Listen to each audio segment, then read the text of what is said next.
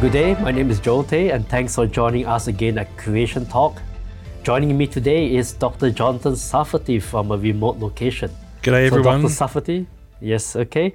So, Dr. Sarfati, we have a something that we often hear a lot when we go out on ministry Mm-hmm. is this thing that is called the canopy theory. And Oh, um, yes. I remember when I first heard about this um, many years ago. You know, Mm-hmm. um, the canopy theory was kind of popular, but it kind of fell out of favor. And Mm. yet today we still hear people mentioning this. Oh, yes. So, what's the canopy theory and why was it uh, invoked in the first place? Well, the canopy theory was proposed by Dr. Henry Morris in his book, The Genesis Flood. There may have been other things before that, but he really developed it.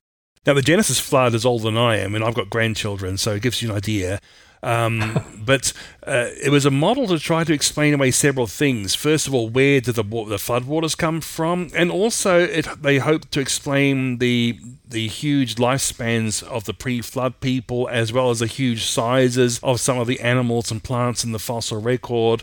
So it quite? It seemed to explain a lot of different things. Therefore, it's become very popular. Now, it's fallen out of favor with the mainstream creation organization for some time, but it's still in the popular creation mindset. We'd like to actually get people to become updated with modern creation arguments and not to use outdated ones. Yes, so the canopy theory basically is this idea that there's like a shell of water that is in in the sky above the expanse of the earth. Right. And the idea is that um, this would actually shield the earth from UV rays, would increase the atmospheric pressure, and, and, and fulfill some of this, those things that you just mentioned earlier on. So you, you mentioned that the, it's one of the source of the rain, right? So the Bible tells us that the fountains of the great deep burst open and that the windows of the heavens were, were, were open as well. hmm So what? They, they will assume that there was no rain before the flood. Is that right? Oh, that's a, that's often goes along with it. We still get some of that. But see, when it talks about no rain in Genesis chapter two, that's the the time before the creation of Adam. It doesn't say there was never any rain from these in the fifteen hundred plus years from Adam to the flood. It, it was talking about things that didn't have happen before Adam, like no cultivated plants were around because Adam, no no man was there to cultivate them. But we know there were cultivated plants from Adam to the flood. We know that. So why do we say there's no rain at any time? And even the rainbow, see, the rainbow is God putting a new meaning on an existing phenomenon. Just like bread and wine at communion, Jesus put a new meaning on it, but bread and wine certainly pre existed the communion, the Lord's Supper, Yes, right? So there's no reason to think that it did not rain before the flood. I think it's unsound. I think it's making a rod for our own back, trying to say something. It goes beyond what the scripture teaches. I think this goes back to an article of our mentor, certainly my mentor. I'm not sure how old you, um, you might be, might be old enough, but certainly my mentor, Dr. Carl Wieland, 30 years ago, he wrote an article called Hanging Loose. And a very mm-hmm. important article is because it talks about the difference between what the Bible really teaches, whether directly or by a logical deduction, and the models that creationists might use to explicate the biblical teachings. Now, we are supposed to hold firm to what the Bible teaches logically or directly, but hold loose to the models. And he wrote that at a time when the canopy theory was a very popular theory. He mentioned that in the article, but he said he warned this is still a model. That's right. That's right. I think it's so important because this is not just for creation. I think comes for it applies to all scientific models. hmm it does. I know the um, Gordon H. Clark, uh, the philosopher, he once used to say that there's actually very few scientific theories that can actually go for 20 years without slight modifications. And I think we see that in all areas of science. So I, I really love what you say because you're saying that the Word of God has to be our foundation. And while we can build scientific models around that, we hold to those models loosely. Exactly. And yes. I, I think in this case, when it comes to canopy theory, um, it's just a scientific model, and we do not think that it's the best explanation for what we see out there. Is that what you would say as well? I'd say it's, I don't think uh, it may.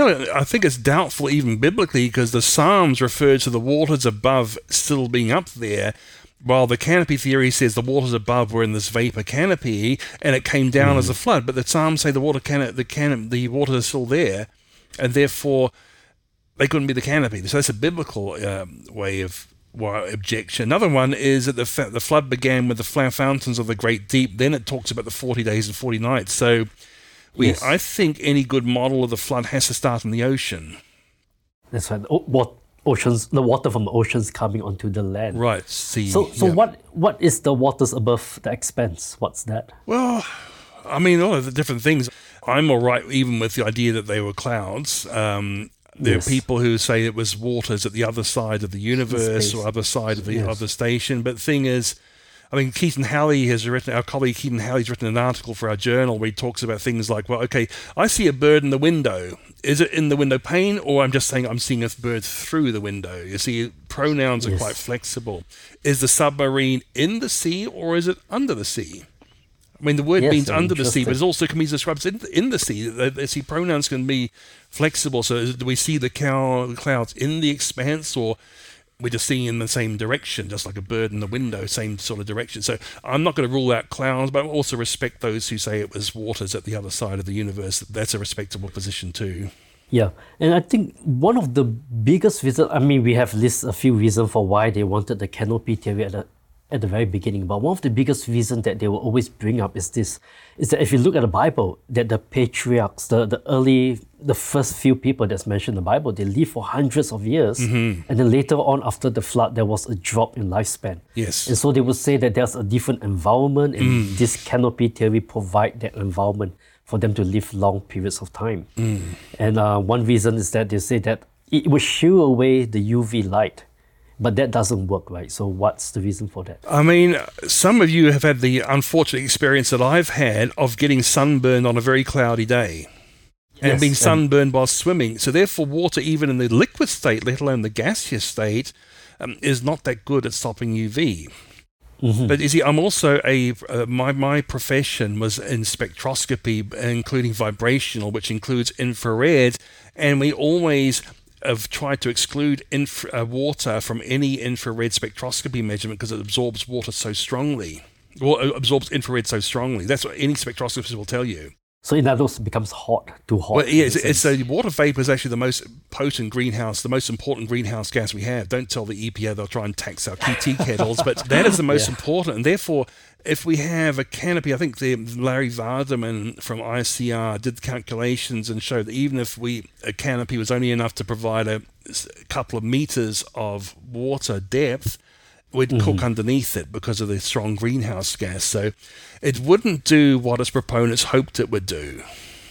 yes, so it doesn't shield the UV, but it makes it too hot. to live. Right. But what what about this idea that with the canopy you have a much stronger atmospheric pressure, and that would help us to breathe better. It would help. They would say dinosaurs, you know, to get to the size they need, they need uh, more oxygen and Well, see, sometimes high pressure is good because they talk about hyperbaric chambers. You'll see it in some places, hyperbaric chamber. Sometimes low pressure is good. I mean, there's such a thing as negative pressure wound therapy. Sometimes low pressure is better for you. Um, sometimes we take antioxidants because too much oxygen can also be a poor, it could be dangerous for us. We have antioxidants that try to neutralize because oxygen is quite a reactive molecule. So we have um, these things to take care of the reactivity. Okay, so it's not mm-hmm. always the case that more oxygen, more pressure is good. It's it's very equivocal. And then when when you say dinosaurs needed a high pressure, well, we don't really know what sort of amazing breathing systems they would have had. I think they had some quite amazing ones, but we haven't got the the record of it, unfortunately. But I think they must have had it. Then does that apply to insects as well? I mean, the, in the fossil record, I mean, the dragonflies. Oh, yeah, yeah, big, yeah. You know, and, yeah, the things like thing like that, Meganeura, those things. Um, but see, again, for many years, I'm sure you, you may have been taught in biology that insects don't breathe; they diffuse through the holes in their sides, right? Uh, Yeah, the they used, to, they used to teach that, yes. But that's actually outdated because now they've found that, that Mm. insects really do breathe, that they actively breathe. So that argument is based on a false premise that insects don't breathe. They do breathe, so out with that argument. Yes. And I think one of the biggest, like I said, the biggest reason that they, they bring up the canopy theory has to do with the age of the patriarchs. Okay. And I think what's interesting is that I don't think that's the best explanation because if it's true that the canopy is the cause of the long lifespan, then Noah should have died early. You're Because, ex- exactly um, right. But every all the data you must explain Shem's age and you must explain Noah's age. And if Noah, as you say, lived a third of his life after the canopy had supposedly collapsed and still had the third longest supposed lifespan, why wasn't he affected by this terrible change of environment? So I think no, that's a huge data point that, that, that ruins the theory that it was environmental. And also, was there a pre-flood paradise? I mean, Noah's father said that Noah would, would, he named Noah because Noah would release us from our painful toil. God promised painful toil to Adam, and Lamech said Noah would release us from our painful toil. That's not a, flood, a, a paradise. And as we've documented in our book, dinosaurs had all these um, um, infections and fractures, and Cancer, it, oh, yes. that wasn't a paradise. It was it was, quite a, a, um, a harsh place to live. So where is this perfect environment? I don't see it in the fossil record. Yeah, so I think at Creation Ministries, we, we think that genetics might actually be a better Hmm. reason for why there's a sudden drop in lifespan. Yes, And I think Dr. Robert Carter uh, talks about patriarchal drive. This is a big word. Yeah. So what, what's really patriarchal drive? What was this idea? Oh, I think he's talking about we're very old p- people living a long time can keep on having children, and therefore they contribute a lot to the genetic um, gene pool. But also, there may be very few generations from old, uh, from younger son to younger son. There's actually a, a grandchild of a 19th century president living today. We'll put it put it in the the show notes. So that's even modern times. Imagine you've got people living hundreds of years. The youngest child of the youngest child. You've got very few generations going on. But I was thinking there's another thing too. See, Shem was born before the flood, okay? So he's born before the population bottleneck and all that sort of stuff. Yes, So you have to explain his sharp drop in lifespan. Even though there was no genetic bottleneck, so to speak. Yeah, and the reason I think is that Noah was an extremely old father. He was the oldest father on record. No other parent. You look at the ages at the birth of their children, they're maybe 100 and something, okay, not very old. Then Noah, 500.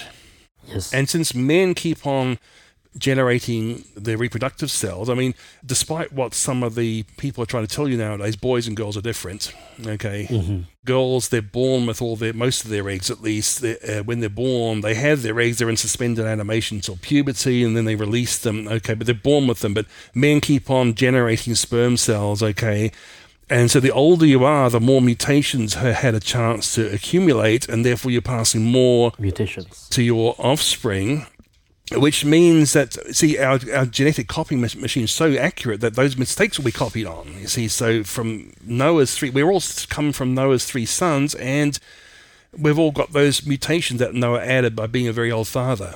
So in other words, because Noah was 500 years old, really old, he would have a lot of mutation that he would pass on to his his next generation. Yeah. Shem, uh, Japheth, and so on. You know, when I'm listening to some of these other creationists who are still arguing for canopy theory, they will say that, oh, but if you look at geological evidence, look at amber, and amber you have uh, bubbles in there. And they say that the bubbles contain a higher percentage of oxygen. Therefore, the pre-flood world had to have more oxygen in there. What do you think about that? Well, I think the bubbles aren't necessarily the initial composition of what was actually bubble because there's also diffusion in the amber.